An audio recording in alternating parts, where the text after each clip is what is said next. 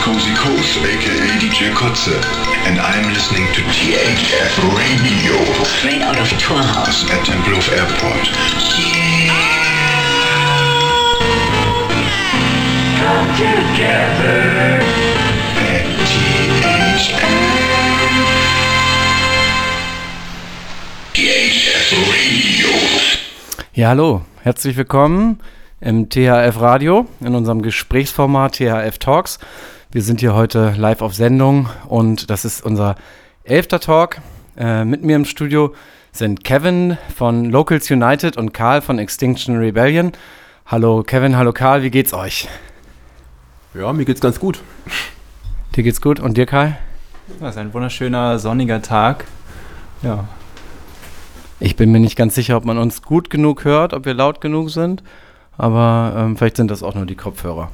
Sonst schieben wir das nachher nochmal nach. Also die Sonne scheint das erste Mal seit Monaten ins Torhaus, während wir diesen, diesen Talk aufnehmen. Und das ist, äh, das ist schön, weil wir heute auch viel über, über die Umwelt und das Klima reden wollen. Also unser, unser Schwerpunktthema heute ist das äh, Thema Klimagerechtigkeit. Und ich sage gleich schon mal vorneweg, dass ich da kein, kein Experte bin, wie meistens in diesen Gesprächsrunden, sondern ähm, mich auf die Rolle äh, zurückziehe, ähm, naive Fragen zu stellen. Und, ähm, aber wir haben mit Kevin und Karl zwei, zwei Fachleute ähm, hier heute im Torhaus. Wir haben übrigens auch Frauen angefragt, aber das hat sich terminlich leider, äh, leider zerschlagen kurzfristig, deswegen sind wir drei Männer. Aber ähm, das muss jetzt auch mal sein. Ähm, ich glaube, wir fangen mal an, dass ihr beiden einfach mal erzählt, was eure ähm, Initiativen, in denen ihr aktiv seid, äh, so machen. Also ich meine, Extinction Rebellion kennt inzwischen wahrscheinlich fast jeder und jeder, aber ähm, trotzdem ist das spannend. Aber vielleicht fängst du mal an, Kevin, und erzählst uns mal von den äh, Locals United. Das ist eine Initiative, kann, kann man glaube ich sagen, vom, von der BUND-Jugend, ähm, die es jetzt noch gar nicht so lange in Berlin gibt. Und ähm, erzähl doch mal, was ihr so äh, macht, was euch antreibt und ähm, auch vielleicht, wie du überhaupt dazugekommen bist. Ähm, also genau, ich bin Kevin und mache gerade zurzeit ein freiwilliges ökologisches Jahr bei der Bund Jugend. Und genau, ich bin gerade in diesem Projekt Locus United aktiv und dabei geht es halt eher darum, was es auch erst wirklich seit letztes Jahr Mai wirklich richtig gibt. Und dabei geht es halt eher darum, Jugendgruppen zu bilden in verschiedenen Städten Deutschlands. Also gerade läuft das Projekt in Berlin, Leipzig und Kassel. Und wir versuchen einfach generell Jugendgruppen zu bilden und zusammen nachzudenken, wie kann man die Städte in Deutschland vielfältiger gestalten, wie kann man Menschen irgendwie abholen, mit einbeziehen, ähm, deren Perspektiven, Bedürfnisse berücksichtigen, ohne dass man vielleicht auch einfach die im Laufe des Wandels, denn wir wollen ja auch einen vielleicht auch äh, ähm, radikalen Wandel in der Gesellschaft, und wie kann man dann diese Menschen dann auch mitnehmen, ohne dass ähm, ihre Perspektiven vergessen werden. Darum geht es eigentlich eher so bei Logos United. Und da versuchen wir gerade auch eher so in Torhaus machen wir öfters Gruppentreffen. Also da geht es auch eher so um Networking, einfach um Neugier. Worum geht es eigentlich bei unserem Projekt? Da stellen wir einfach unserem Projekt einfach ein bisschen mehr vor. Es geht um Aktionsplanung von Straßentheater bis zu irgendwie anderen Aktionen, wie zum Beispiel ähm, Flashmobs oder Die-Ins, Infoveranstaltungen, Podiumsdiskussionen. Also so die Ideen der Teilnehmenden ist keine Grenzen gesetzt. Und wir versuchen einfach halt mit diesen Teilnehmenden dieses Thema Klimagerechtigkeit in Verbindung zu sozialer Gerechtigkeit wegen diese beiden Themen sind einfach kaum miteinander zu, also voneinander zu trennen. Die gehören einfach zusammen und wir versuchen dieses, diesen Zusammenhang, diese Relation zwischen beiden Themen stärker zum Ausdruck zu bringen. Wow, ähm, da kommen wir dann gleich nochmal genauer drauf. Äh, das klingt schon super spannend. Vielleicht machst du mal weiter, Karl. Erzähl du mal ein bisschen von von Extinction Rebellion.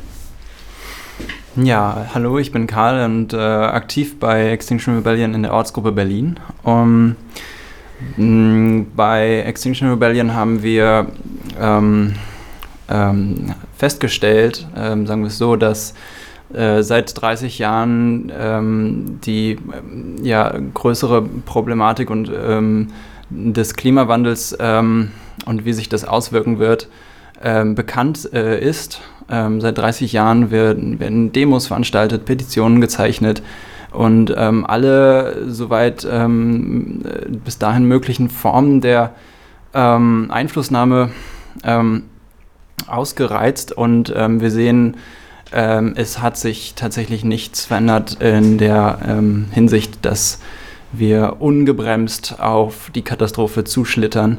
Und ähm, wir sagen, es braucht jetzt auch andere Formen, um dieses, äh, diese Herausforderung ähm, sozusagen anzugehen. Ähm, wir sagen, es braucht jetzt den zivilen Ungehorsam, äh, den massenhaften zivilen Ungehorsam, um äh, überhaupt ähm, ja, diesem unvorstellbaren Maß an äh, Zerstörung und den bevorstehenden äh, Herausforderungen gerecht zu werden.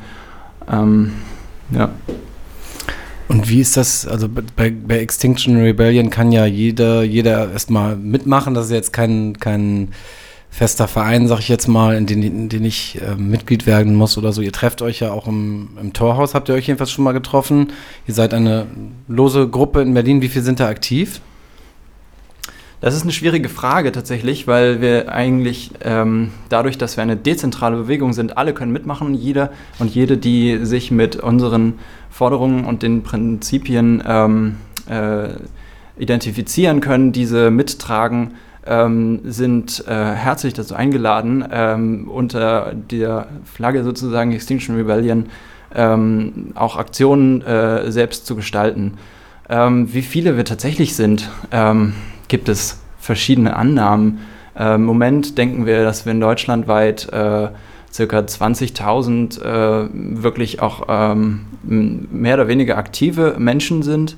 Ähm, und da ähm, reichen natürlich die Zahlen immer von bis. Ähm, das kommt immer darauf an, wie aktiv und äh, ähm, wie weit äh, man sich damit identifiziert und auch wirklich ähm, wie, ja. Und kennt ihr jetzt, ihr, ihr, zwei kennt euch, das haben wir schon äh, festgestellt, äh, aber Locals United und Extinction Rebellion, kennen, kennen die sich auch? Habt ihr, ihr habt ja viele Schnittmengen, habt ihr schon zusammengearbeitet? Ja, wir hatten ähm, hier ein Treffen zum Beispiel, wo wir ähm, sehr interessiert einfach dran, äh, daran sind, auch ähm, Stimmen von außerhalb unserer Bewegung auch überhaupt äh, mit einzubeziehen, daraus zu lernen.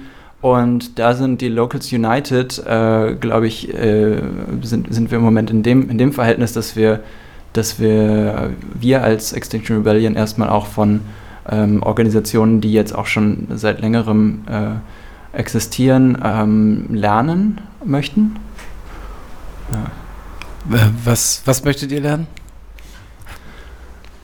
Ja, ich glaube, es geht ähm, bei dem Thema eben um besagte Klimagerechtigkeit und wir sind äh, auch eine sehr äh, weiße Bewegung, ähm, eine sehr schnell gewachsene Bewegung und ähm, eigentlich so gut wie alle, die mitmachen, haben sich vorher sicherlich mit dem Thema beschäftigt, aber noch nie so intensiv und da haben wir ähm, auf jeden Fall sind wir eine, eine, auch eine Bewegung, die immer weiter lernen möchte, immer auch ähm, Reflexionsraum gibt äh, sich selbst und ähm, da sozusagen auf, auch zu schauen, was, äh, ja, wer beschäftigt sich schon seit vielen Jahren mit diesen Themen. Ja, wir sind ähm, sozusagen sehr, sehr jung auch in dem Sinne und daher müssen wir auch von ganz vielen Dingen ähm, lernen und das, das passiert zum Beispiel im Austausch mit äh, den Locals United. Ja, und da sind wir sehr froh drüber. Äh, euer Ziel, äh, Kevin, ähm, bei Locals United ist ja unter anderem auch, dass der, dass das Engagement gegen den, oder nicht gegen den Klimawandel, aber das Engagement für, für eine gerechtere und nachhaltigere Welt, ähm, dass das halt auch die Gesellschaft repräsentiert, in der, in der wir leben und, eben nicht nur, ich sage jetzt mal, von privilegierteren Gruppen ähm, dieser, dieser Aktivismus äh, dominiert wird. Vielleicht kannst du da, da ein bisschen nochmal was, was zu erzählen. Ja, also ähm, uns als United Gruppe ist aufgefallen, dass es einfach sowohl in der Klimabewegung als auch bei der Partizipation im Klimaaktivismus sehr viele strukturelle Barrieren gibt. Das, und das heißt eigentlich im Grunde genommen, dass Klima Gerechtigkeit nicht davon zu trennen ist, wie Menschen mehrfach in der Gesellschaft diskriminiert werden und ausgrenzt werden. Und das kann man halt einfach an verschiedenen Beispielen besser darstellen, wie zum Beispiel eine Putzkraft, die Vollzeit arbeitet, die einfach sehr wenig im Monat verdient, die aber irgendwie ihre Familie zu ernähren hat und die einfach versuchen muss, irgendwie auch noch andere Rechnungen zu klären, wird dann am Ende im Supermarkt leider nicht zur Biogurke greifen, sondern letztendlich dann halt zur konventionellen Gurke, die halt entweder durch Glyphosat oder halt auf einer Monokultur angebaut wurde. Oder eine Person, die zum Beispiel in der deutschen Sprache nicht so mächtig ist, die auch nicht die Ressourcen oder Kapazitäten, die Zeit hat, an irgendwelchen Klima, ähm, also mit Klimaschutz bezogenen Veranstaltungen teilzunehmen, sei es Poldiskussionen, sei es irgendwelche Sitzungen, wo man eingeladen wird, irgendwie noch zu XR, Ende Gelände oder anderen ähm, Verbänden einfach zu gucken, okay, was machen die eigentlich genau? Eine Person, die solche Qualifikationen, wie man sie ja auch im deutschen Kontext sehr oft bezeichnet, nicht vorweisen kann, wird sich nun mal nicht trauen, dann zu solchen Klimaveranstaltungen zu gehen, weil sie sich denkt, okay, ich kann das sowieso nicht verstehen, ich komme nicht mit, man denkt mich auch nicht mit. So, und was du auch vorhin meintest, so, das fand ich auch ganz interessant, als du sagtest, ähm, XR ist eine Bewegung, wo jeder teilnehmen kann. So, das ist jetzt auch wirklich die wichtige Frage. Kann denn jeder teilnehmen? Klar kann man sagen, XR ähm, heißt jeden herzlich willkommen, jeder darf dabei sein, aber es gibt Menschen, die können sich leider keinen zivilen Ungehorsam leisten. Die, wenn die einmal irgendwie mit der Polizei in Kontakt kommen, dann wird es nicht irgendwie nur mit einer kleinen Strafe ändern, sondern sie werden wahrscheinlich dann auch im Gefängnis landen. Das kann alles passieren. Also man kann jetzt nicht, Deutschland, so schön wie man es auch sich vorstellen mag, ist halt kein rassismusfreier Raum. So. Und das haben wir auch in den letzten Monaten, in den letzten Tagen und Wochen auch am Beispiel von Hanau wieder mal einmal gemerkt. So. Und ähm, deswegen ist jetzt auch die Frage, wie kann man Räume schaffen, wie kann man jetzt bestehende Räume auch öffnen offener gestalten, dass halt viel, viel mehr Menschen auch daran teilnehmen können und sich nicht Sorgen machen müssen, dass sie nicht die, irgendwie die nötigen Qualifikationen aufweisen, dass sie sich nicht Sorgen machen müssen, dass sie irgendwie in diesem Raum, der anscheinend so tolerant und offen sein soll, dann doch irgendwie Diskriminierung oder Rassismus erfahren.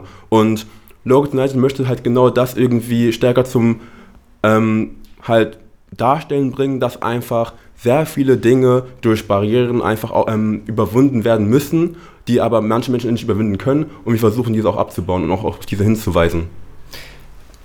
Kannst du denn, ich weiß, dass das eine, jetzt eine super komplexe äh, Geschichte, also eine kom super komplexe Sache ist, diese Barrieren abzubauen, mhm. ähm, weil es ja einfach um soziale Ungleichheiten, Ungerechtigkeiten, Diskriminierung, ähm, strukturelle äh, Probleme in unserer Gesellschaft geht. Äh, aber habt ihr, ja, direkte Vorschläge jetzt für zum Beispiel Extinction Rebellion, ähm, ohne dass sie schon diese gesamten gesellschaftlichen Schieflagen äh, beseitigen können, äh, überhaupt erstmal diese Partizipation zu vereinfachen, zu erleichtern, also diese, Hür diese Hürden abzubauen. Was kann, welche Hürden kann äh, eine Organisation jetzt wie äh, Extinction Rebellion zum Beispiel denn abbauen? Also am Beispiel der Bund Jugend zum Beispiel, also eine NGO, die sich auch für Umwelt- und Naturschutz schon lange Zeit einsetzt, kann man halt einfach merken, dass Barrieren schon sehr auf einer kleinen, minimalen Ebene beginnen. Und das kann halt schon mal sehr gut einfach an der Homepage erkennen. So, dass da irgendwie erstens die Sprache ist halt komplett auf Deutsch. Da gibt es also keine anderen Sprachen wie zum Beispiel Französisch, Englisch oder auch Arabi, Farsi, Spanisch. Zweitens sind die meisten Texte so kompliziert strukturiert und mit Fachwörter, Fach, äh, Fachwörtern belegt, dass sowieso niemand verstehen würde, was da steht, selbst wenn man irgendwie Deutschkenntnisse B1 haben könnte. So. Oder drittens, einfach auch zum Beispiel bei solchen wichtigen und großen Demonstrationen, also zum Beispiel auch letztes Mal im Dezember, am 20. Dezember bei der großen Klima, beim großen Klimastreik, ähm, das war das erste Mal wirklich, wo ich eine Gebärdensprache, also eine Gebärdensprachlerin gesehen habe. Sie auch hat, und das war für mich schon ein Meilenstein, die man auch einfach mal wirklich so sagen kann. Also das war was Großes und ich finde auch, dass einfach solche Dinge, die vielleicht irgendwie auch für ein Auge sehr klein erscheinen, doch eine große Wirkung haben. Also wie zum Beispiel beim Projekt haben wir auch durch Flyer und durch Sticker auch versucht, Dinge in anderen Sprachen, auf einer leichteren Sprache auch irgendwie darzustellen. Und allein wenn man zum Beispiel die Überschrift eines Artikels in mehreren Sprachen zum Beispiel übersetzt, dann merkt einfach die Person, okay, man denkt mich mit, ich möchte anscheinend auch gesehen werden in solchen Veranstaltungen. Ich möchte auch anscheinend, dass ich irgendwie ähm, mich engagiere und dass ich auch meine eigenen Bedürfnisse und auch meine eigenen Erfahrungen, meine eigenen Erlebnisse auch mitteilen kann. Und XR, wie auch Karl meinte, ist halt eine sehr junge Bewegung, sie ist rasend angestiegen und kann auch im Moment sozusagen, also man kann jetzt nicht von Anfang an davon irgendwie erwarten, dass eine Bewegung alles inklusiv mitdenkt. So, es ist ein langer Prozess, es sind sehr viele Schritte, da sind sehr viele Steine im Weg und deswegen freue ich mich, dass ich mit Karl und mit XR in einer, in einer Verbindung sind, weil wir wollen eigentlich das gleiche Ziel, Klimagerechtigkeit für alle und ähm, uns ist allen, also uns ist auch beiden wichtig, dass auch alle Menschen mitgenommen werden. Und deswegen ist es eine sehr schöne Symbiose zwischen uns beiden, dass wir unsere Erfahrungen und unsere Perspektiven mit einbringen können, aber genau sie uns auch helfen können, wie wir auch Menschen erreichen können, weil Beispiel von XR, XR ist halt eine sehr große Community geworden, die in weniger Zeit so viele Menschen einfach als Basis hat und das ist einfach unglaublich. Also versteht ihr euch auch so als, als Organisation, die wiederum dann andere Organisationen, die die gleichen Ziele haben wie, wie ihr, die die berät sozusagen, die denen sagt, hey, guckt doch mal bei euch auf die Webseite oder überlegt doch mal, wie ihr da barrierearmer äh, äh, werdet? Ähm, also zum Beispiel gestern hatten wir, also der, ähm, die Bund Jugend ist ja die Jugendorganisation vom BUND, das ist sozusagen also unser Dachverband, also für die Erwachsenen sozusagen. Und ähm, zum Beispiel gestern hatten wir ein Gespräch mit dem BUND, Locals United mit dem BUND, eine große Organisation. Wie kann man Seminare, Projekttage, wie kann man Workshops inklusiver gestalten, wie kann man die eine interkulturelle Öffnung erreichen. So und das dachten wir uns, wow, okay, unser Projekt gibt es erst seit letztem Jahr, im Mai, und wir wurden erreicht und also und zu uns wurde Kontakt aufgenommen und das war voll krass. Und ich finde, ähm, es geht auch nicht darum, irgendwie wie wir sozusagen jetzt XR beraten und ihnen zeigen, was richtig und was falsch ist. Es geht einfach, glaube ich, eher darum, so zu gucken, okay, was wollen wir beide, nämlich das Gleiche und wie können wir uns unterstützen, wie können wir ihn unterstützen, wie können die uns unterstützen. Es geht nicht irgendwie um eine, also so eine hierarchische Struktur von wegen, ich sag dir, ähm, was du am besten machen kannst, sondern wir lernen beide von uns bei, also von uns einander, denn es ist einfach ein, Lernungsprozess, ein Lernprozess und wir profitieren beide und zwar gleichermaßen gut. Ich würde auch nochmal hinzufügen, dass ähm, es, glaube ich, nicht so sehr darum geht, dass ähm, äh, Organisationen wie die Locals United beispielsweise uns ähm, äh, als Extinction Rebellion den Weg äh, aufzeigen sollten, sondern eher andersrum, dass ähm, wir von Extinction Rebellion an sich aktiv erstmal zuhören, schauen und ähm, selbst diese Dinge in die Hand nehmen. Es ist äh, generell viel zu viel zu viel, immer diese Erwartungshaltung ähm, an ähm, Menschen, die an sich benachteiligt sind, dass, äh, dass diese sich darum kümmern müssten, ähm, in, dass ihre Belange auch äh, Gehör finden und das ist genau der falsche Weg. Es muss andersrum funktionieren. Ja. Und wie, wie weit funktioniert das schon bei euch, bei Extinction Rebellion? Inwieweit diskutiert ihr genau diese Fragen und, und seid da schon voran, auch wenn, äh, vorangekommen, auch wenn ihr noch so eine junge Bewegung seid? Ähm, ich denke, wir kommen im Moment intern sehr weit voran. Wir haben den Winter sehr ähm, genutzt, um ganz viel auch uns selbst in Frage zu stellen und ähm, zu reflektieren, zu lernen. Und ähm, jetzt mal ein Beispiel zum Beispiel angesprochen waren Sprachbarrieren zum Beispiel. Da ähm, sind äh, wir im Moment, äh, ja, sagen wir mal, bemüht, äh, in, in äh, viele Sprachen das zu übersetzen. Jetzt äh, haben wir ähm, Flyer, Sticker, ähm, äh, an sich Ankündigungen, Videos etc. versuchen wir in mehreren Sprachen zugänglich zu machen. Ähm, und ähm, solche Schritte sind schon mal ähm, welche in die richtige Richtung, um sozusagen zu zeigen, ja, ähm, wir, wir, wir möchten, dass äh, sich bei uns eben, wie gesagt, der, der Anspruch da ist, dass äh, alle äh, mitmachen können und dass äh, sich niemand auch ausgeschlossen fühlen darf. Und vielleicht kann ich auch nochmal darauf zurückkommen, warum das vielleicht so wichtig ist. Ähm, falls sich da Menschen ähm, gerade nicht im Klaren darüber sind, warum ähm, ist es so wichtig, dass Menschen, die nicht dieselben Privilegien haben wie beispielsweise ich als ähm, weißer, cis-männlich ähm, äh, und ohne ähm, äh, äh, Hintergrund, sozusagen polizeilichen Hintergrund, äh, in zivilen Ungehorsam gehen kann und damit nicht dieselben ähm, Herausforderungen habe, überhaupt nicht. Ähm, es ist, das, das kommt wieder eben zu zurück zu dem, zu dem Thema, das, äh, das wir heute besprechen möchten, Klimagerechtigkeit, ja, dass ähm, dass die Menschen, die benachteiligt sind in unserer Gesellschaft, auch die Menschen sind, die in den allermeisten Fällen am meisten unter den sich verändernden Klima ähm, und der aufkommenden Klimakatastrophe ja, zu leiden haben. Ja? Sowohl, sowohl hier äh, in Deutschland, aber eben im Speziellen auch äh, auf globaler Ebene im globalen Süden. Ja, dass, äh, dass, äh, dass wir das uns immer äh, vor Augen halten, dass, äh, dass diese Menschen tatsächlich, dass wir, die, dass, dass wir es unterstützen müssen in allen Hinsichten. Ja. Du hast mir jetzt schon die Überleitung eigentlich vorweggenommen. Ich wollte jetzt nach dem langen ersten Block mal ein bisschen Musik spielen. Also Joscha muss jetzt hier mal gleich rüberkommen und, ähm, und was auflegen. Aber danke Karl für, den, ähm, für die Überleitung und danke euch beiden für diesen super guten ersten Input. Und dann würde ich sagen, machen wir gleich nach der ersten Musikpause weiter mit dem, vielleicht nochmal mit der, mit der naiven Frage, was ist eigentlich Klimagerechtigkeit und was geht es da denn eigentlich? Ja, hallo, herzlich willkommen zurück im THF Talk Nummer 11 zum Thema Klimagerechtigkeit. Mit bei mir sind äh, Kevin und Karl. Schön, dass ihr da seid. Äh, es hat einen Tick länger gedauert. Ich habe uns einen Tee aufgesetzt, weil es hier doch ein bisschen frisch wird langsam. Ähm, und wir haben gerade passend gehört Let's Change the System von Christy Etienne und wollen jetzt, ja, nach, unserer, äh, nach unserem längeren Einstieg wollen wir jetzt gerne nochmal auf die Ausgangsfrage kommen. Was ist eigentlich für euch Klimagerechtigkeit, dieses große Wort?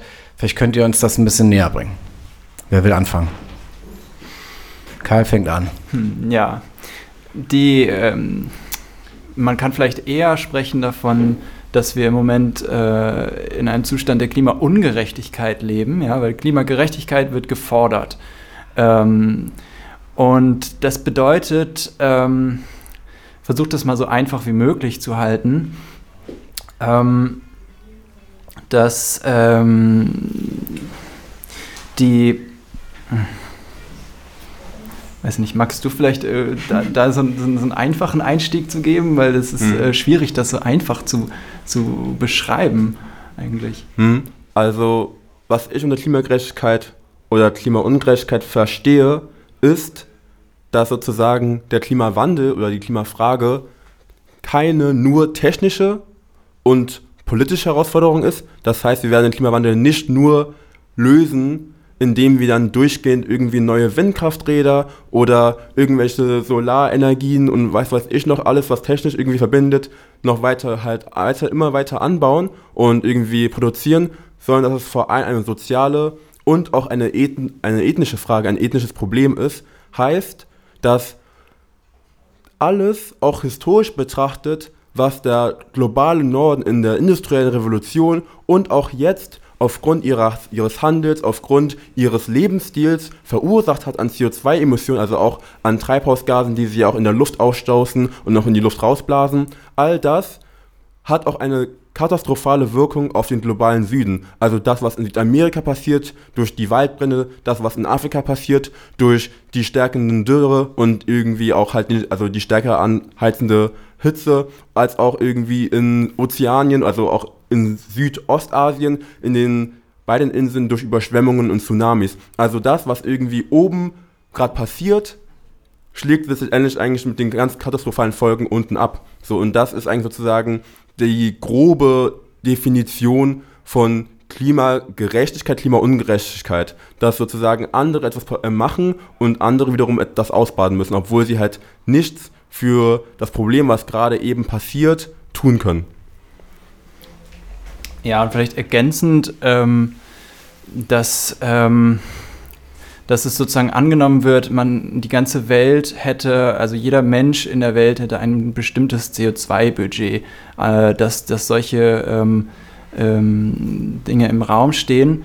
Und diese, dass das ähm, kompletter Blödsinn ist, kann man sich vorstellen, wenn man sieht, dass die ähm, äh, ein Prozent der reichsten Menschen der Welt, hauptsächlich im globalen Norden, ähm, die meisten, aller, allermeisten CO2-Emissionen in die Welt pusten mit ähm, Privatjets durch, durch die Welt äh, jetten und ähm, sozusagen Menschen in ähm, globalen Süden, ähm, die haben ja noch nicht mal die Möglichkeit, so viel CO2 äh, äh, zu produzieren. Und da muss man dann auch Also das ist sozusagen der, der, der Status quo im Moment, wie, wie es im Moment läuft. Und dann darüber hinaus ähm, kann man dann auch noch sensibilisieren in die Richtung, dass wir ein ähm, historische, eigentlich äh, historisch äh, diese CO2-Emissionen ähm, schon seit sehr, sehr langer Zeit, seit der Industrialisierung und davor eigentlich schon noch äh, begründet in der, im, im Kolonialismus,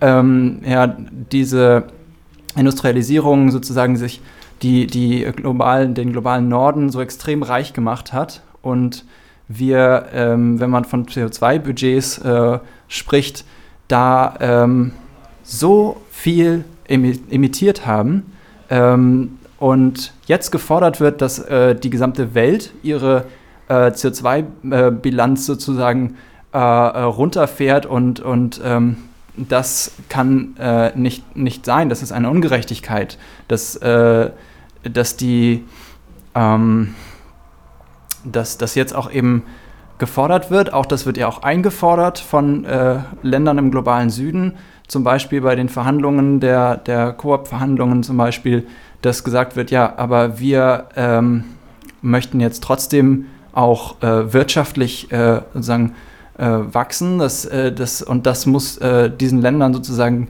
gewährt bleiben, dass sie über längere Zeit noch ähm, mehr CO2 ähm, emittieren dürfen als die Glo Länder im globalen Norden. Ähm, und das hat einfach ganz viele, ähm, äh, ganz viele Gründe, ähm, die eben so einfach gar nicht abzuhandeln sind. Aber ich glaube, dass äh, das Problem an sich ein, ein, ein sehr einfach verständliches erstmal ist. Mal dazwischen gefragt, äh, also in diesem klassischen Klimagerechtigkeitsbegriff, zumindest wenn man den zum Beispiel bei Wikipedia mal nachguckt, ähm, da wird dann auch schnell, also ihr habt ja auch schon gesagt, äh, die Grundannahme ist irgendwie, jeder Mensch müsste eigentlich ein gleiches CO2-Budget haben, das natürlich in der Summe nicht höher sein darf als das, was der Planet verkraftet, sonst ist schlecht. Äh, und was dann ja oft damit einhergeht, ist auch diese Frage des Emissionshandels. Also das würde mich total interessieren, wie ihr dazu steht, beziehungsweise die, die ähm, Organisationen oder die Gruppen, in denen ihr auch aktiv seid, zu dieser Frage des Emissionshandels. Ich find, bin da immer so zwiegespalten.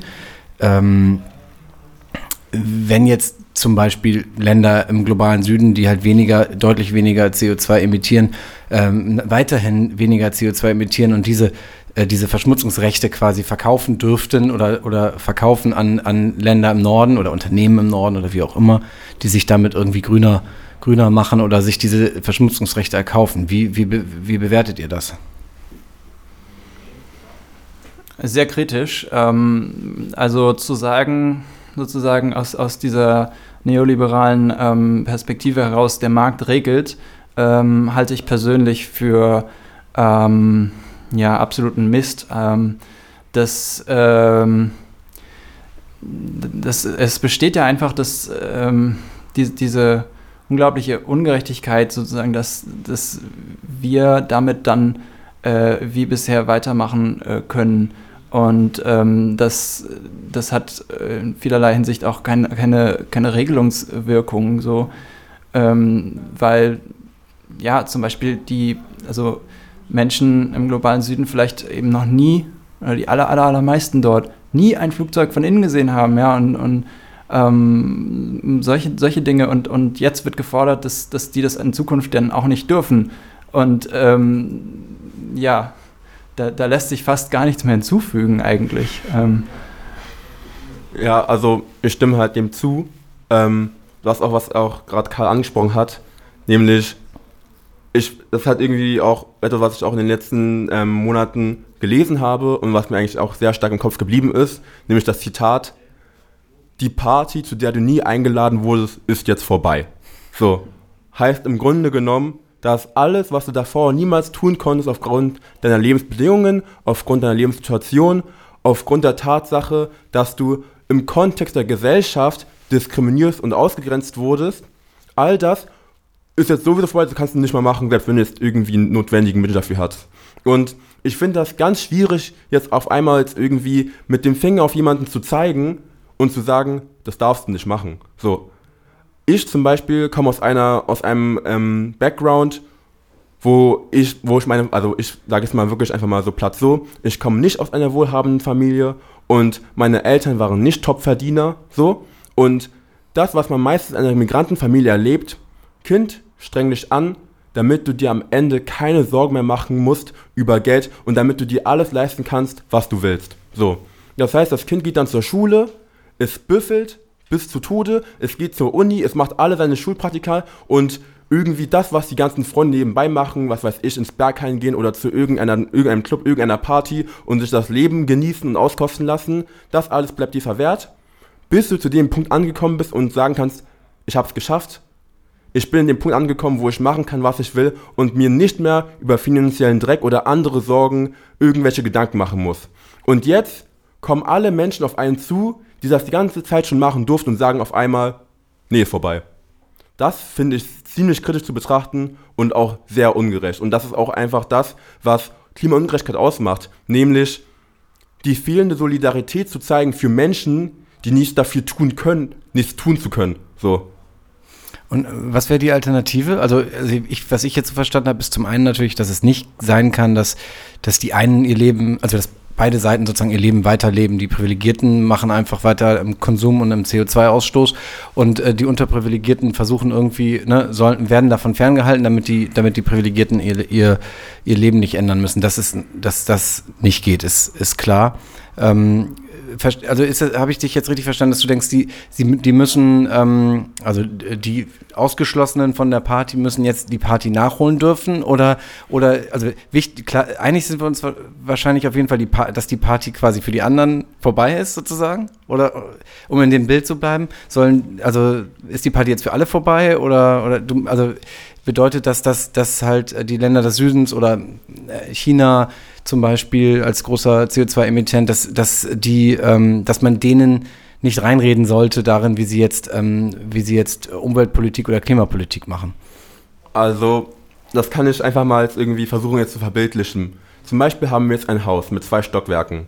Über uns läuft gerade die Party, von der wir gerade gesprochen haben. Und alle Menschen dort mit lauter Bassmusik und was auch immer feiern gerade richtig krass ab. Und unter dir ist gerade jemand, der einfach nur ganz normal einfach lernen möchte, der vielleicht auch einfach nur chillen möchte, vielleicht auch nur schlafen möchte, ich weiß es nicht. So. Und die ideale Gesellschaft sollte so ablaufen. Der, der gerade die Party schmeißt, also oben der Gastgeber, geht nach unten und fragt, ob du mitmachen möchtest. So.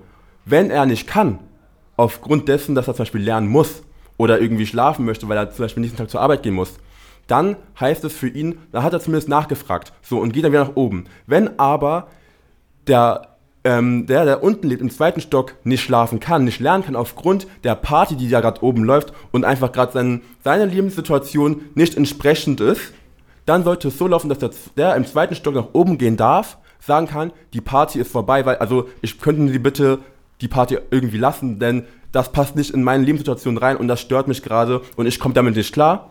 Und dann sollte auch die Party vorbei sein. So. Und wir befinden uns gerade in einer Situation, wo der Mensch der zweiten, des zweiten Stockes nach oben gegangen ist, gefragt hat, könnt ihr bitte die Party sein lassen, aber sie haben weitergemacht. So.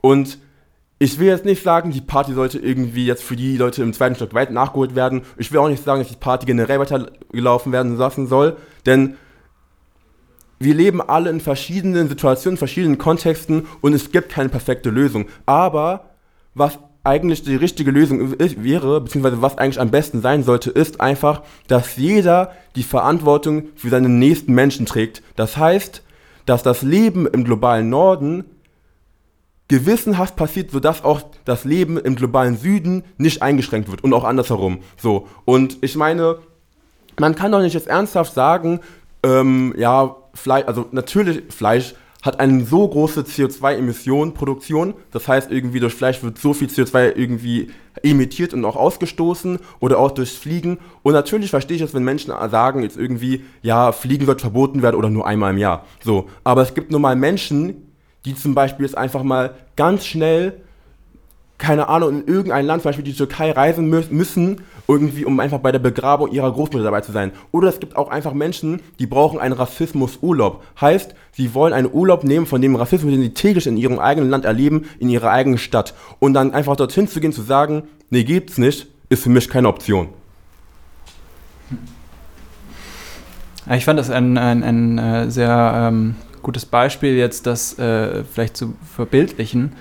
Und, und ich würde fast dann noch ähm, dazu ähm, äh, hinzufügen wollen, dass ja, die Party um erst im zweiten Stock, die muss jetzt ähm, sofort aufhören.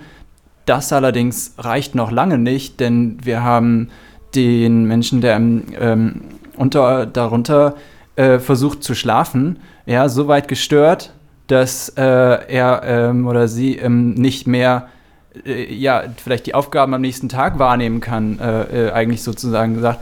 Und da, ähm, da fängt es sozusagen an, diese weitere Dimension dieser Ungerechtigkeit, die äh, wir dann daraufhin auch noch besprechen müssten, nämlich, dass die äh, Folgen dessen, äh, dieser Party, die wir hier seit vielen, vielen Jahrzehnten schmeißen, sich jetzt bemerkbar macht in, im drastischen Maße.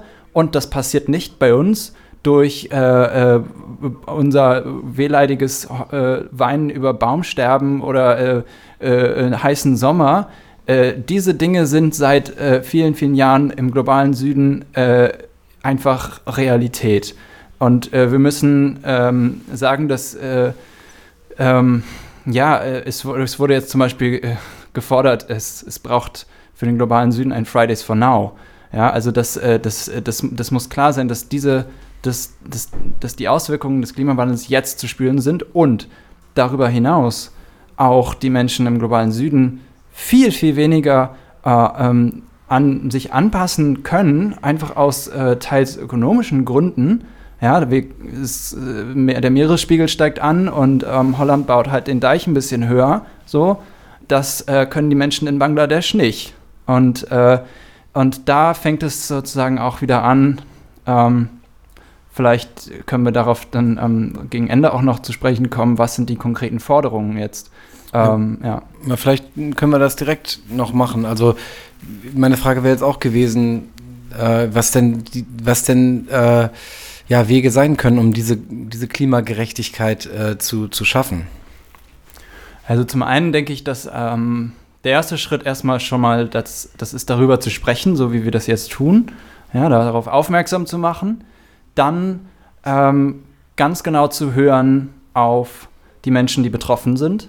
Was sind deren Forderungen? Und in dem Kontext kann ich vielleicht versuchen, das etwas wiederzugeben, was ich bisher äh, aufgenommen habe. Und ähm, eine, eine Forderung, die sozusagen erstmal auch im Raum steht, ist äh, die äh, WTF, where, Where's the Finance? What the fuck? Sozusagen. Ja? Die ähm, die fragt, ja, ähm, es, muss, es müssen jetzt eigentlich auch, es, es, es, es wird die Forderung laut nach ja, Geld zum Anpassen an diese Bedingungen, die jetzt schon äh, so da sind. Und ähm, das äh, erstmal auch ohne sozusagen Gegenleistung, wie das in unserem äh, äh, beschränkten Denken oft der Fall ist, dass dann irgendwie eine Leistung, der andere Gegenleistung. Nein, es muss einfach ähm, gezeigt werden, ja, äh, wir sehen jetzt das Problem und wir sehen, dass ihr viel stärker betroffen seid. Darüber hinaus würde ich, würde ich sagen, auch ein, äh, ähm, also das, das wäre sozusagen der, der Aspekt des Climate Adaption, ja? dass man sich an die Bedingungen jetzt, äh, sozusagen die, die, die Bedingungen für die Menschen vor Ort, die unter den, dem Klimawandel jetzt schon ähm, zu leiden haben, ähm, die, denen äh, das Leben überhaupt äh, teilweise ermöglichen kann. Ähm, der andere Aspekt ist natürlich Climate Mitigation, äh, heißt also ähm, die, ähm, den Klimawandel zu versuchen zu verlangsamen, äh, wo jetzt ähm, keine Anstrengung eigentlich äh, ähm, äh, zu wenig äh, ist oder dass das äh, verstanden werden muss, dass der globale Norden jetzt Emissionen so enorm und viel, viel schneller senken muss als der globale Süden dass das anerkannt wird, ja, dass der globale Süden auch noch die Chance bekommt, ähm, sozusagen da ähm, nicht sozusagen mit, mitziehen zu müssen auf dem Niveau, weil sie es einfach überhaupt nicht können, äh, ähm, weil wir dafür gesorgt haben, dass sie es nicht können. Ja. Ähm, das wären so die zwei Dinge, die, die also Climate Mitigation und Climate Adaption, ähm, die mir jetzt direkt dazu einfallen würden. Ich weiß nicht, ob äh, hast du vielleicht noch andere Punkte, Kevin? Ja, also du hast ja schon irgendwie vieles angesprochen, auch so zu wirtschaftlichen Anpassungen, zu strukturellen Anpassungen. Was ich mir einfach auch sehr konkret einfach wünschte, ist Reflexion und Bewusstsein. Es kann nicht sein, dass Menschen irgendwie davon ausgehen, dass, was du auch gerade eben meintest, der globale Süden irgendwie technologisch nachholen müsste, obwohl sie einfach nicht die Mitte dazu haben, gerade aufgrund dessen, was halt historisch gesehen der globale Norden gemacht hat. Wenn der globale Norden nicht mit, der, mit deren Schiffen nach Afrika oder Südamerika eingereist wären und nicht die Blutdiamanten aus der Erde rausgeschaufelt hätten, dann wäre auch jetzt die Erde zum Beispiel nicht so klimawandelanfällig, wie es zum Beispiel im globalen Norden ist. Oder wenn jetzt der globale Norden jetzt zum Beispiel jetzt nicht irgendwo jetzt in Afrika zum Beispiel jetzt die Rohstoffe ausgeraubt hätte, dann wär, würde man jetzt auch nicht vom globalen Norden reden oder auch nicht von dem Industrienation im Norden, sondern würde sich die ganze Weltkarte genau umgedreht ablaufen. So. Und ich, was ich mir einfach wirklich wünsche, ist einfach, dass Menschen, ich meine, ich zum Beispiel, ich bin einfach, ich bin komplett privilegiert. Ich kann jetzt in diesem Radiotalk sitzen oder hier stehen und erstmal jetzt ist mal meine Meinung sagen, das können sich die meisten Menschen, die in schlimmeren Lebenssituationen jetzt gerade sich befinden, sich nicht erträumen. So. Und das, darüber habe ich auch gerade vorhin mit Karl geredet. Es ist ganz irgendwie schön widersprüchlich, dass wir gerade in diesem Radiotalk zum Beispiel Perspektiven, Bedürfnisse von anderen Menschen mit anderen Lebenssituationen gerade irgendwie auf diese Menschen aufweisen oder aufmerksam machen möchten, aber dass diese Menschen gerade in dieser Situation, in diesem Moment nicht die Möglichkeit haben, uns diesen Radiotalk zu hören. So. Und ähm, ich wünsche mir, dass die Menschen, die so privilegiert sind, so zum Beispiel auch wie ich, einfach versuchen zu reflektieren, warum bin ich privilegiert? Warum kommt es dazu, dass ich Möglichkeiten habe, die andere Menschen nicht haben? Und warum, wie kommt es dazu, dass sich die Gesellschaft spaltet in privilegiert und deprivilegiert? Und was können wir aber schlussendlich daraus tun und möglich machen, dass vielleicht sich nicht die Menschen jetzt irgendwie engagieren können, wie wir es gerade können, weil das ist schon eine, also, dass jetzt alle Menschen sich gleich engagieren können für ein bestimmtes Thema, das ist schon ein krasses Ziel. So. Und das ist auch eine krasse Ambition. Man kann auch schon vielleicht in etwa von einer Utopie sprechen. Aber es geht darum, dass trotzdem diese Perspektiven, Bedürfnisse von diesen Menschen immer noch mitgedacht werden. Und das ist für mich auch Klimagerechtigkeit. Klimagerechtigkeit heißt für mich nicht nur, dass im globalen Norden etwas passiert, was unten Auswirkungen hat. Das heißt nicht nur, dass Menschen strukturell diskriminiert werden, und zwar jetzt, in der Zukunft, aber auch vor Jahrzehnten, sondern es das heißt einfach konkret, dass Menschen nicht die Solidarität erfahren, wie sie sie gerade erfahren sollten, nämlich dafür, dass sie an sich nichts tun können, wie sie gerade leben und halt in welchem Kontext sie leben und dass sie einfach nichts dafür tun können, nichts tun zu können. Danke. Danke für dieses, äh, ja, dieses Plädoyer. Ziemlich äh, beeindruckend. Ähm, ich, also du sprichst ja an, an dass eigentlich ein Bewusstseinswandel ähm, in unserer Gesellschaft äh, bei jedem Einzelnen nötig ist, ein umfassender auch Transformation der Gesellschaft. Und ähm, da würde ich gerne nach, nach dem nächsten Song noch äh, ein bisschen mehr drüber sprechen.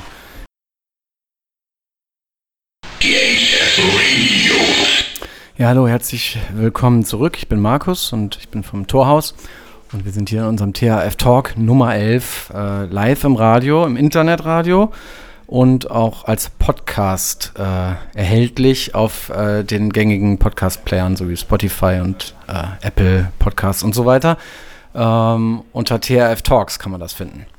Haben wir schon ganz tolle äh, Gäste hier gehabt und heute Abend haben wir richtig tolle Gäste. Kevin von, ähm, von der BUND Jugend beziehungsweise von Locals United und äh, äh, Karl von Extinction Rebellion. Also schön, dass ihr da seid. Ja, Kevin, du hast eben zum Schluss, finde ich, ganz beeindruckend das Plädoyer gehalten und das hat mich irgendwie gleich so gereizt, da noch dran dann ähm, ja, nachzuhaken.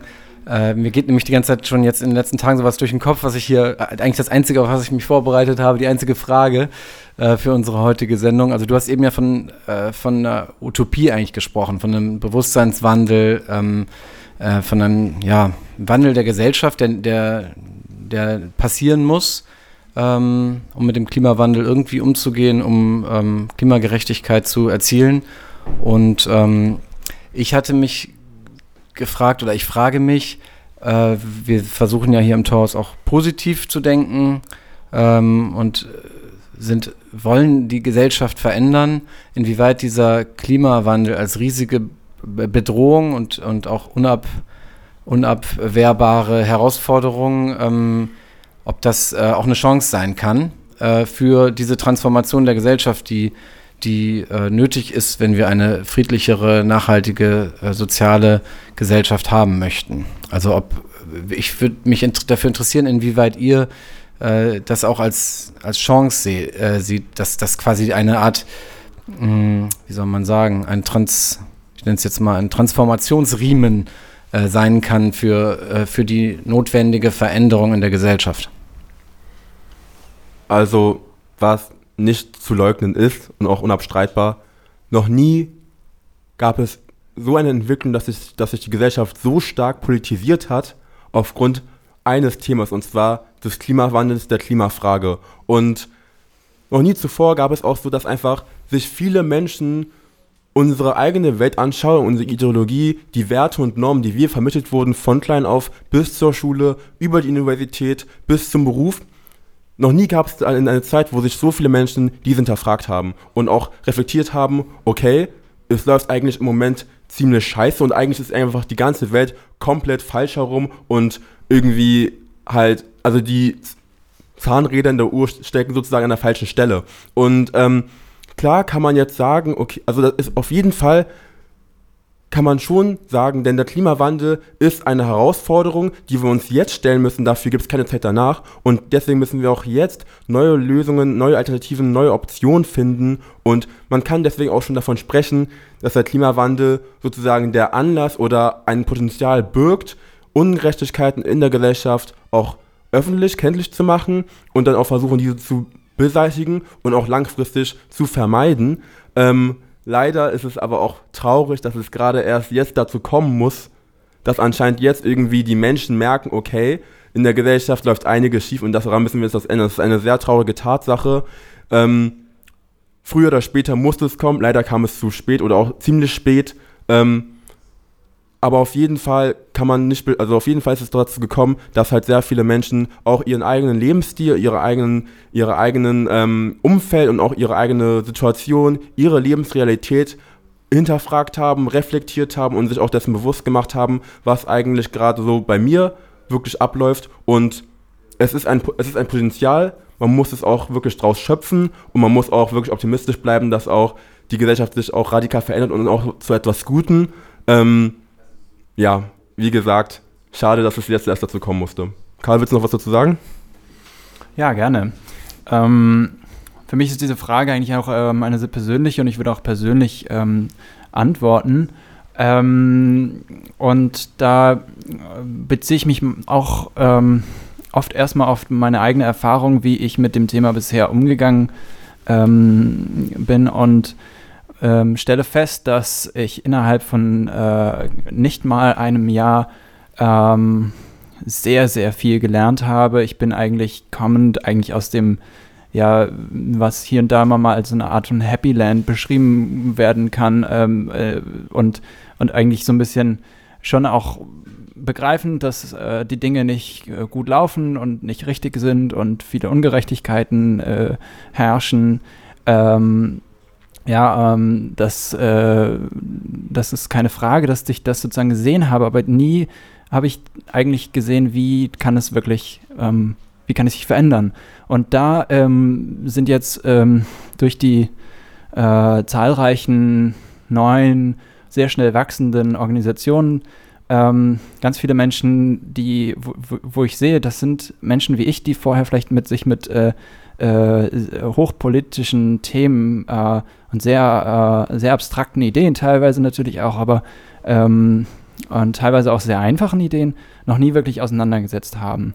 Und da sehe ich absolut, äh, würde ich absolut Kevin ähm, beipflichten, ja, das ist, äh, das, das ist jetzt, das, was wir sehen, ist eine Politisierung und vor allem der, der jüngeren Generation, ja, also ich meine, äh, Letztwähler sterben auch irgendwann und bisschen böse gesagt, ähm, aber das, äh, dass, dass wir sehen, dass die nächste Generation, ja, die, die, in der äh, wir uns sozusagen zugehörig auch fühlen, ähm, auch äh, anders sozusagen andere Vorstellungen hat, dass die ähm, ja, dass wir mh, äh, sehen auch, also ähm, dass, dass auf einer ganz grundlegenden Ebene verstanden wird, dass äh, Wachstum nicht äh, äh kein Selbstzweck äh, sein kann, niemals ist und dass das sozusagen also so über die Klimafrage hinaus geht, dass wir die Klimafrage nicht ohne Kapitalismuskritik äh,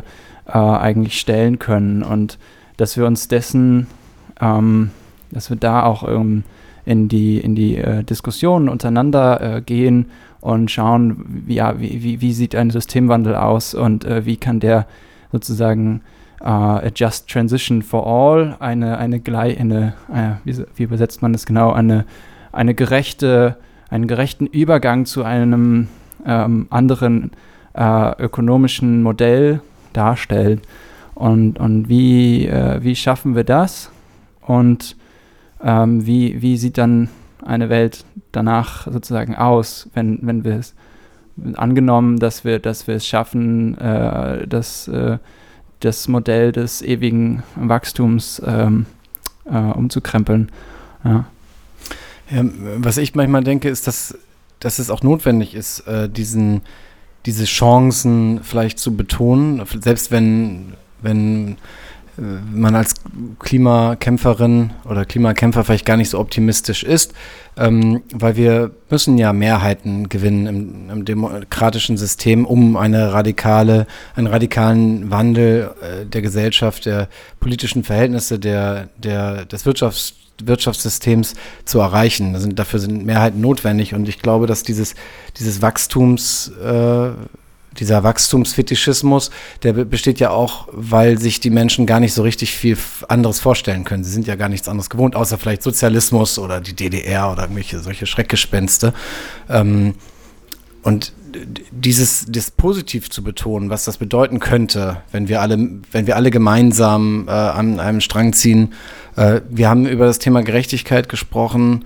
Äh, wir haben, also ich will mal zwei Beispiele nennen, jetzt Ener Energie, ja, dass, dass, dass äh, neue Energien, äh, erneuerbare Energien halt auch eine ja, Dezentralisierung bedeuten, dass sozusagen, dass die, dass die Macht ähm, Zentralisierung bei irgendwelchen großen Energiekonzernen, dass die ja auch immer das Geld in, in, in wenige Hände ge, gespült hat, von, von unten nach oben. Und das natürlich mit so einer Dezentralisierung, mit erneuerbaren Energien, wenn jeder, jede Kommune selbst zum Energieversorger wird und Stadtwerke aufblühen und, und vielleicht Genossenschaften selbst sich die Energie ähm, produzieren, dass das natürlich auch eine Umverteilung bedeuten kann und mehr Gerechtigkeit.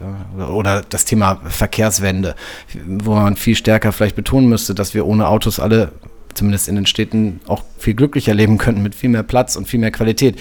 Wir haben, wir haben dazu ja auch schon, schon Talks gemacht. Also ich, ich denke, denke mir manchmal, dass, dass diese, dieser universale Ansatz ähm, und was der mit sich bringt, also was der mit sich bringen muss, aber auch was der mit sich bringen kann, dass wir, dass wir das noch stärker betonen müssten, um, um mehr Unterstützerinnen und Unterstützer zu, zu bekommen für dieses Mammutprojekt. Also es geht vor allem sehr viel um Informieren, Aufklären und auch Recherchieren. Also es ist auf jeden Fall ein sehr krasser Lernprozess. Und ähm, was du jetzt gerade meinst mit erneuerbaren Energien, wie können Energieströme, aber auch Finanzströme in die Hände der Bürger übergeben werden, dass dann auch dann die vielleicht investieren, aber auch alles wieder zurückkommt.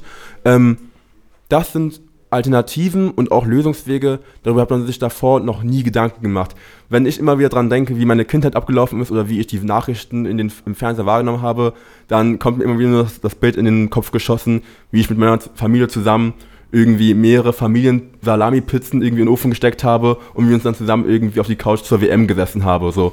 Und irgendwie, wie ich dann andauernd oder andere Leute auch in meinem Freundeskreis irgendwie Alexanderplatz entlang gelaufen sind und dann irgendwelche Menschen in der Mitte da standen und Flyer verteilen wollten. Und wir haben sie nie angenommen. Aber heute leben wir in einer Gesellschaft, wo wir letztendlich dann dieses, diesen Flyer angenommen bekommen, angeboten bekommen und ihn auch wirklich dann nehmen und uns informieren, uns recherchieren. Und ich bin stolz, darauf, dass es halt jetzt gerade passiert. Ich bin stolz darauf, in einer ähm, Generation zu leben, wo gerade politisches Engagement, wo aber auch Politisierung noch nie so starke Kräfte angenommen hat wie zuvor. Und ähm, ich finde, klar kann man jetzt sagen, irgendwie, ähm, dass ja auch zurzeit auch irgendwie im Bundestag zum Beispiel oder die meisten Politiker sind ja vielleicht jetzt irgendwie über 50 und sind jetzt vielleicht gegen oder nicht so stark für Systemwandel und auch natürlich dieser Spruch irgendwie, irgendwann sterben die ja alle sowieso. Ähm, aber ich finde, dass trotzdem halt Klimagerechtigkeit immer heißt, wir müssen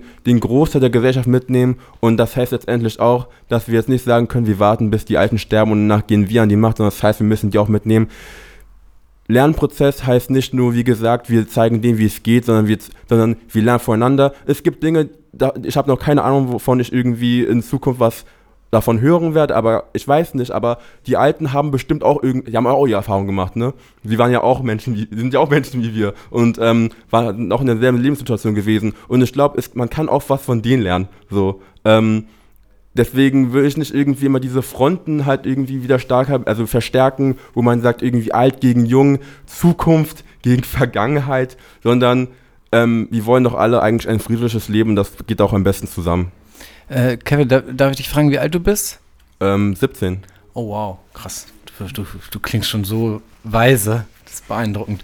Ähm, äh, also wenn du, ich finde das nur wichtig, jetzt nicht um deine Worte zu bewerten, sondern um, um, ähm, um einzuschätzen zu können, wenn du von quasi deiner Generation redest, was du, äh, was, was für eine Generation du meinst. Und also du, du würdest schon sagen, und die Frage ist, geht auch gerne auch an Karl, äh, dass sich da auch in deinem, in deinem Umfeld, wenn du deine Freunde anguckst und deine Freundinnen anguckst und wenn du deine, die Menschen bei dir in der Schule anguckst, ähm, dein, dein Umfeld, dass sich das extrem polarisiert, äh, polarisiert, politisiert hat in den letzten ein, zwei Jahren. Weil ich, wenn ich direkt sagen kann, ich bin, ich fühle mich eigentlich auch noch relativ jung, aber ich bin, ich bin doppelt so alt wie du und ich hadere manchmal ein bisschen damit, dass ich das Gefühl habe, ich, also ich, äh, dass in meinem Umfeld alle, also es wird schon viel darüber geredet, aber so richtig politisiert die, die politisch waren, sind nach wie vor politisch. Die, die vorher nicht so politisch waren, sind jetzt auch nicht politischer geworden. Äh, dass da gar nicht so viel passiert ist, außer dass halt die Zeitungen voll davon sind. Ähm, vielleicht ist das auch meine falsche Wahrnehmung, aber das ist, das ist ja in, in deiner äh, Generation dann offensichtlich wirklich ganz anders. Also ich würde jetzt nicht sagen, dass es komplett anders ist. Natürlich ist es ja immer noch so, dass halt die Menschen, die davor aktiv waren, immer noch aktiv bleiben. Und es gibt immer Menschen, die nicht aktiv waren oder vielleicht auch die irgendwie solche Themen nicht wirklich interessiert haben und trotzdem und weiterhin irgendwie un, also halt desinteressiert bleiben, aber Politisierung heißt für mich nicht nur irgendwie, ich gehe dann halt das Englisch, irgendwie lese ich einen Artikel und an diesem Tag geht man dann bei der FFF-Demo auf der Straße. Politisierung heißt für mich, ähm, ich höre von einem Thema, ich habe Neugierde und informiere mich, lass mich informieren und ähm, das heißt, ich versuche, oder da ist auch zumindest dieser kleine Funken, der auch irgendwie sagt, okay, ich möchte ein bisschen mehr wissen und heißt Auseinandersetzung. Und ähm, ja, ich auf jeden Fall über, also erlebe ich auch gerade in meinem Umfeld auch einen krassen Wandel und das heißt natürlich auch irgendwie, Freunde von mir gehen jetzt zu den nächsten Demos oder auch irgendwelche XR-Blockaden oder andere Aktionen, heißt aber auch einfach mal grob gesagt, wenn ich dann zum Dönerladen gehe und mir nicht wie zuvor immer den Döner kaufe, sondern auf einmal Falafel oder Halloumi und dann denken sich alle so, Kevin, ist heute was bei dir los? Ist irgendwas falsch? So, und da beginnt schon irgendwie, also da merkt man auch schon den Unterschied und auch den Wandel und das beginnt halt klein und jetzt stehe ich halt beim Radio. So, so schnell kann es gehen. Ich finde die Frage auch ganz interessant und, und ähm, ich glaube, ich habe auch noch mal eine andere Perspektive darauf jetzt, dass ich jetzt sehe, okay, es gibt äh, ähm, es, es gab äh, und gibt immer einige Themen, die ähm, eine, eine gewisse Gruppe versucht äh, umzusetzen, politischen Druck auszuüben und ähm, äh, dass viele dieser Dinge einfach auch manchmal scheitern. Wir haben auch hier äh, im Torhaus äh, ja auch sehr viel äh, ähm, politisches Engagement und manche Dinge funktionieren und andere scheitern. Und ähm, wir, wir gehen trotzdem weiter und machen trotzdem weiter. So, das ist nicht immer gegeben. Und ich sehe, ich habe auch gesehen in den, in den äh, Jahren zuvor eigentlich, dass auch ich selbst oft äh, dann eher, äh, wenn, es, wenn der, der Kampf sozusagen um, um eine Sache so äh, anstrengend wird und so ähm, äh, energie- und fressend äh, wird, dass man sich das zweimal überlegt, welchen, welchen ähm, Kampf nimmt man denn jetzt auch auf und, und führt zu Ende. Und der Unterschied jetzt bei der, bei, der, bei der Klimafrage ist eigentlich der, dass wir haben eigentlich gar keine Wahl. So, wir werden als ähm, die, die Generation, die, die wir eigentlich repräsentieren, und da würde ich auch gar keinen Unterschied machen zwischen, zwischen äh, dir, mir und, und Kevin, auch wenn wir eigentlich eine, eine Spanne schon, schon da, darstellen, so, wir werden mit äh, den, ähm, dieser Herausforderung konfrontiert und wir, wir, wir, haben keine Wahl, wir können nicht einfach sagen, ja, das so wichtig ist es jetzt doch nicht und ich äh, ähm, mache jetzt erstmal mein Studium zu Ende und dann mal schauen oder so. Das ist keine Option. Für, und das, das merken so viele Menschen, dass, ähm, dass ich sich sehe, dass das, das ist jetzt nun wirklich äh, eine, eine, immer eine, eine höhere Eskalationsstufe sozusagen vorprogrammiert ist, wenn, wenn die Politik nicht angemessen handelt. Und ähm, an dieser Stelle ähm, würde ich auch noch mal sehen, ähm, die, die, das Potenzial eben, das jetzt da ist, die Menschen, die gerade politisiert sozusagen oder sich politisieren, in diesem Prozess sozusagen stecken, ähm, dass es hat, das hat, das hat so ein großes Potenzial, dass wir das jetzt auch, dass es jetzt auch genutzt werden will und, und nicht ähm, durch, ja, was jetzt schon langsam passiert, Burnouts und, und Depressionen und, und solche ähm, ähm, ja, sehr natürlichen, würde ich sagen, ähm, Reaktionen auf diese Situation ähm, darin untergeht wieder. Und an dieser Stelle ähm, äh, bietet für mich äh, eigentlich, weshalb ich auch äh, ein, ein Hauptgrund, weshalb ich bei Extinction Rebellion äh, äh, aktiv bin, ähm, weil es dort eine, eine, ganz klare, eine ganz klare Idee gibt, wie können wir das schaffen, dass, äh, dass wir sozusagen diese, diese, diese Mehrheit, von der du sprichst, dass wir alle Menschen mitnehmen in politischen Entscheidungen. Und da sagen wir, das geht darum, die, ähm, die, die Demokratie von einer repräsentativen, wie, wie, wie sie aktuell ähm, äh, ist, sagen, zu einer deliberativen Demokratie ähm, ja, fast äh, äh, auszubauen, abzugraden sozusagen. Ja, dass wir, wir fordern Bürgerinnenversammlungen, die sich mit den sehr, sehr schwierigen Themen auseinandersetzen, die einfach von den Politikern und Politikerinnen ähm, nicht repräsentiert werden können mehr, weil es eigentlich fast äh, äh, eigentlich äh, unmöglich für, für die Menschen, die gewählt wurden, sozusagen ehrlich und offen zu sagen, schaut mal, so ist es. Und ähm, wir müssen jetzt das und das tun, wenn diese Schritte auf so ein Unverständnis stoßen würden. Und da ist die Idee, dass Bürgerinnenversammlungen sozusagen in einem langen deliberativen Prozess, also Deliberation heißt sozusagen sich auseinandersetzen mit Themen, viel diskutieren, viel überlegen und, und sozusagen da ist die Idee, dass wir einen, ähm, äh, dass Menschen aus der gesamten Gesellschaft ein wirklich ein Querschnitt der Gesellschaft gelost wird, ja, aber dann auch geschaut wird, dass, dass die, ähm, die Menschen nach allen, also, all, all, also alle gesellschaftlichen Schichten und besonders eben die besonders Betroffenen auch äh, repräsentiert sind dort und dass, dass sich alle fühlen, als ob sie repräsentiert werden. Und das ist im Moment nicht der Fall, auch in der Politik. Die allermeisten Menschen, da gibt es viele Studien drüber, fühlen sich inzwischen abgehängt von der Politik, ja. Und, und ähm, da geht es gar nicht mehr um politische Couleur, das, ist, das geht durch alle, durch, durch alle äh, politischen Lager hindurch, dass die Menschen einfach nicht mehr verstehen, ähm, was die da oben alles machen. Und da ähm, ist sozusagen die Chance, sehen wir die Chance drin, ähm, Bürgerinnenversammlungen können ein ähm, Verständnis für sehr ähm, radikale Maßnahmen ähm, schaffen, ja, weil das auch äh, über, also weil das transparent sozusagen dieser Prozess entschieden wurde man auch die Möglichkeit hat, dort einzuwirken und nicht nur die Lobbyorganisationen sozusagen, wie es im Moment läuft, äh, einwirken können. Ja. Ähm, da fallen mir noch ein paar Fragen zu ein. Also das soll ja, diese Bürgerinnenversammlung, die ihr euch vorstellt, die sollen ja irgendwie quasi äh, die, den Parlamentarismus äh, nicht ersetzen, sondern ergänzen. Äh, Habe ich das, glaube ich, richtig verstanden, oder? Das ist richtig, genau. Das ist ein Instrument sozusagen der Demokratie. Aber sollen die Themen, also die sollen für bestimmte, also wie so eine Art Vermittlungsausschuss oder so eine, so eine Schlichtung, sollen die für besonders strittige Fragen eingesetzt werden? So habe ich das, so habe ich das bisher verstanden.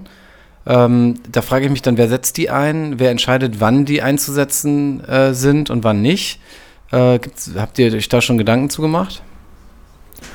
Das ist eine sehr gute Frage, ähm, wer sie wann einsetzt. Ich glaube, das wäre dann wiederum die, ähm, da die parlamentarische Poli ähm, Politik sozusagen Mhm. äh, schon auch gefragt. So, also das ist immer noch, äh, das ist immer noch so, dass, dass wir das sehen als absoluten Grundstein auch und ähm, dass dann in sehr besonders in besonders strittigen Fragen Bürgerinnenversammlungen einberufen werden, wenn auch keine äh, zum Beispiel ähm, keine Lösung sozusagen im, in den Parlamenten gefunden werden kann. Ähm, ein, ja, ein Beispiel, auf das wir uns da sehr gerne und sehr oft äh, beziehen, weil es dort sehr gut funktioniert hat, ist zum Beispiel Irland. Da gab es ähm, äh, eine Bürgerinnenversammlung zu dem Thema, ähm, ja, ähm, an sich Abtreibung, Mhm. ja, nein. Und das ist ein, ein, ein hochpolitisch, hochexplosives Thema gewesen, was dann sehr, ja, würde ich sagen, fast zivilisiert äh, äh, gelöst wurde. Und ähm, äh, ja, dass, dass diese, diese Dinge dazu führen, dass, dass eine, eine große Akzeptanz in der Bevölkerung besteht für, für Maßnahmen. Was, mich, was ich mich gefragt hatte, als ich dazu, dazu gelesen habe, diese, dieses Konzept der Bürgerinnenversammlung von Extinction Rebellion, ist die Frage, was, warum ihr, was euch davon, wie soll ich sagen, ähm, so optimistisch macht, dass diese radikalen Entscheidungen, die nötig sind und die aus eurer Sicht ein ähm, repräsentatives System nicht treffen kann, zu dem das repräsentative System sich nicht durchringen kann, sagt ihr ja quasi, weil die Polit Politiker und Politikerinnen äh, davor zurückschrecken, irgendwie radikale Entscheidungen zu treffen, wegen Lobby-Einflüssen, wegen vielleicht, weil sie Angst haben, ihren Job zu verlieren, etc. Äh, was macht euch so optimistisch, dass, dass äh, BürgerInnen ähm, da ja, äh, klüger entscheiden, nachhaltiger entscheiden? Denn, um das noch, also das sind Fragen, die ich mich stelle, das wäre ja sehr wünschenswert und das ist ja quasi in eurem Konzept äh, die Voraussetzung, dass das, dass das aufgeht, die Rechnung. Äh, so Entscheidungen wie jetzt irgendwie der Brexit oder der ein oder andere ähm, äh, Plebiszit, so den es gegeben hat, ähm, äh, der hat einen ja so ein bisschen daran zweifeln lassen, dass, dass nicht dieser der Populismus auch ähm, an der Stelle in die andere Richtung gehen kann. Ähm, denn unpopuläre Maßnahmen durchzusetzen, ähm, unpopulär heißt ja per se, äh, dass es eigentlich in der Mehrheit vielleicht gar nicht unbedingt eine Bevölkerung, äh, ähm, also in der Bevölkerung gar nicht unbedingt eine Mehrheit hat. Also da ist ja auch manch, manche Stimmen würden sagen, ich bin mir da selber jetzt nicht so sicher, dass ein repräsentatives System da vielleicht sogar eher zu neigt, ähm, unpopuläre Entscheidungen zu treffen. Also wenn wir eine aufgeklärte äh, Gesellschaft haben, darüber haben wir ja bisher gesprochen, dann sehe ich das auch. Und ich sehe auf jeden Fall auch diese Notwendigkeit irgendwie für, dass das Parlament mehr die Gesellschaft repräsentieren muss und dass es das aktuell nicht tut, ja, definitiv. Ähm, also das, diese Vorteile sehe ich sofort, aber dass ihr euch davon erhofft, dass dadurch quasi die klügeren Entscheidungen getroffen werden, das, da bin ich noch nicht so sicher, weil ihr sagt, ihr sagt, diese Bürgerinnenversammlung, die wird dann informiert, äh, die wird dann quasi beraten von Expertinnen ähm, umfassend äh, und soll auch objektiv beraten werden. Das würde ja wiederum auch bedeuten, letzten Endes das, was man Lobbyisten nennt, auch die Möglichkeit zu geben, zu beraten. Ja? Also unsere Demokratie besteht ja auch daraus, dass Partikularinteressen verschiedenster Art, äh, auch die Wirtschaft, Arbeitsplätze, was auch immer, was da so, äh, ne, was da, was da alles so rein äh, äh, dass die zu Wort kommen. Also das sind so Fragen, die ich mich, die ich bei diesem BürgerInnenversammlungskonzept äh, habe. Ja, das ist richtig. Natürlich ist die Idee danach auch ähm, äh, Experten und Expertinnen aus, aus sämtlichen Richtungen dazu äh, zu befragen. Und das heißt natürlich auch, dass, äh, dass dann auch bei einer Frage, ob äh, wie, wie eine Verkehrswende zu gestalten äh, wäre, dann auch äh, Vertreter der Automobilindustrie dort sprechen, aber eben nicht nur, wie es aktuell der Fall ist, dass äh, eigentlich nur Input von, der, äh, von den Industriezweigen kommt, sondern eben auch aus ähm, ja, beispielsweise äh, Umweltverbänden oder ähm, weiß was ich, der Fahrradclub, also dass das, äh, das sozusagen das äh, alles mit einspielt. Und was mich dabei dann äh, auch überzeugt sozusagen, ist, dass gerade eben nicht eine, äh, ein, ein Plebiszit sozusagen, ein, eine, ähm, eine, eine Abstimmung ähm, äh, bei allen sozusagen stattfindet, die uninformiert in den meisten Fällen ist, ja, weil, weil also, wenn wir jetzt an, uns anschauen, das, das Beispiel des Brexit, die, die Frage dort, ähm, die Menschen waren ähm, einfach nicht äh, äh, von Seit, von, von unabhängigen Seiten informiert. Die, die Menschen bleiben in ihren, in ihren sozusagen äh, Blasen sozusagen, also bleiben äh, unter Freunden, man, man spricht darüber, man diskutiert natürlich viel und ähm, es geht aber immer darum, dass die Menschen dann auch in, mit gleichgesinnten Menschen reden. Und beim, bei ähm, Bürgerinnenversammlungen geht es genau darum, dass die Menschen aus ihren Bubbles ausbrechen müssen. Ja, also es werden dann Menschen ähm, zusammengesetzt äh, und sprechen zusammen, die vorher, die, die, die, die sich noch nicht mal vielleicht angeschaut hätten auf der Straße so. Und dann ähm, äh, entstehen ganz interessante Dynamiken und ähm, am Ende äh, zeigt äh, Erfahrung, dass die, ähm, dass, dass die Entscheidung getroffen wird, die dem, das Gemeinwohl fördert. Und nicht, äh, und, und das kann, äh, das kann natürlich alles Mögliche bedeuten, aber es erstmal ähm, sozusagen die Erfahrung. Aber ähm, ja, jetzt haben wir relativ viel über die Bürgerinnenversammlung gesprochen. Mhm. Ich habe das etwas äh, hijacked, das tut mir sehr leid. Ähm, vielleicht kann man da, da, dazu überleiten, wie ähm, könnte, könnte man so, ein, ähm, so eine Idee auf, auf die äh, äh Verhandlungen, die Koop-Verhandlungen zum Beispiel ähm, übertragen? Jetzt, oder? Noch, ja, noch müsst ihr nochmal erklären, was, was ihr mit den Verhandlungen meint. Ähm, ja, die, ähm, was meinen wir damit? Ähm, also was das ist, das weiß ja jetzt nicht jeder Achso. da draußen. Genau, äh, ich weiß nicht, jetzt habe ich so lange geredet. Mag, Ja. Hast du Lust? Nee. Dann ähm, die. vielleicht, vielleicht Ja, also, oder sag mal ganz kurz, was, was, was da dein Punkt ist, dann, dann habe ich gleich noch eine, noch eine Frage an Kevin. Ja, ähm, naja, ich wollte eigentlich so ein bisschen überleiten, weil ich jetzt das ähm, Thema fast verfehlt habe. Nein, überhaupt nicht. Ich finde das total spannend. Du hast das nicht verfehlt. Wir, wir, wir streichen den letzten Song. Wir haben uns, äh, ich habe mich eh nicht gut auf die Musik vorbereitet und dann haben wir jetzt noch äh, sechs Minuten für, für den Rest. Also könnt ihr euch überlegen, was ihr noch, was ihr noch sagen wollt. Also sag du doch jetzt nochmal, was du eben meintest mit den Koop-Verhandlungen. Naja, die Idee war jetzt okay, ähm, dass die, diese Forderung jetzt, äh, über die wir jetzt so lange gesprochen haben, Bürgerinnenversammlungen, äh, da muss ich ehrlich gestehen, habe ich mir noch selber gar nicht so sehr die Gedanken drüber gemacht, wie kann das auf, in einem globalen Kontext aussehen, ja? Wie können, ähm, äh, wie, wie, wie könnte das, oder könnte das überhaupt eine Möglichkeit bestehen, solche, solche Formen von deliberativer Demokratie auf einem globalen Level äh, durchzuführen? Das wäre jetzt mal eine Frage, eine interessante. Ich weiß gar nicht, ob du, Kevin, fühlst du dich berufen, die zu beantworten? Ich kann die nicht beantworten so schnell. Ich leider auch nicht. Ähm, dann lass uns, überleg doch mal, ähm, oder was mich noch interessieren würde, ist, wie es bei euch jetzt, wie, was bei euch jetzt weitergeht. Also, äh, äh, wir haben ja angefangen, mal ein bisschen über eure Projekte zu sprechen und vielleicht können wir damit auch, äh, auch abschließen. Ähm, also bei Locals United. Was macht doch noch mal ein bisschen Appell für Menschen, die jetzt hier zuhören, ähm, die bei euch vielleicht mitmachen wollen. Was steht, äh, was steht demnächst an? Also, was demnächst ansteht, wir wollen auch schon im März eine Podiumsdiskussion veranstalten, und zwar zum Thema Klassismus und wie strukturelle Barrieren Klimaaktivismus Partizipation auch verhindern. Und genau, wir laden herzlich alle ein. Wir sind noch in der Organisation, das heißt, nähere Informationen gibt es noch später, sowohl auf unserer Bund Jugend Berlin-Seite als auch auf unserer Bund Jugend ähm, bundesweiten Seite. Und genau, also nochmal als Appell, Locus Night ist einfach ein offener Lernraum, wo Jugendliche, aber auch Menschen, die halt auch nicht jugendlich sind, das ist uns vollkommen egal, einfach ihre Ideen, ihre Perspektiven, ihre Erfahrungen, ihre Erlebnisse, als auch ihre Bedürfnisse teilen und auch teilen wollen.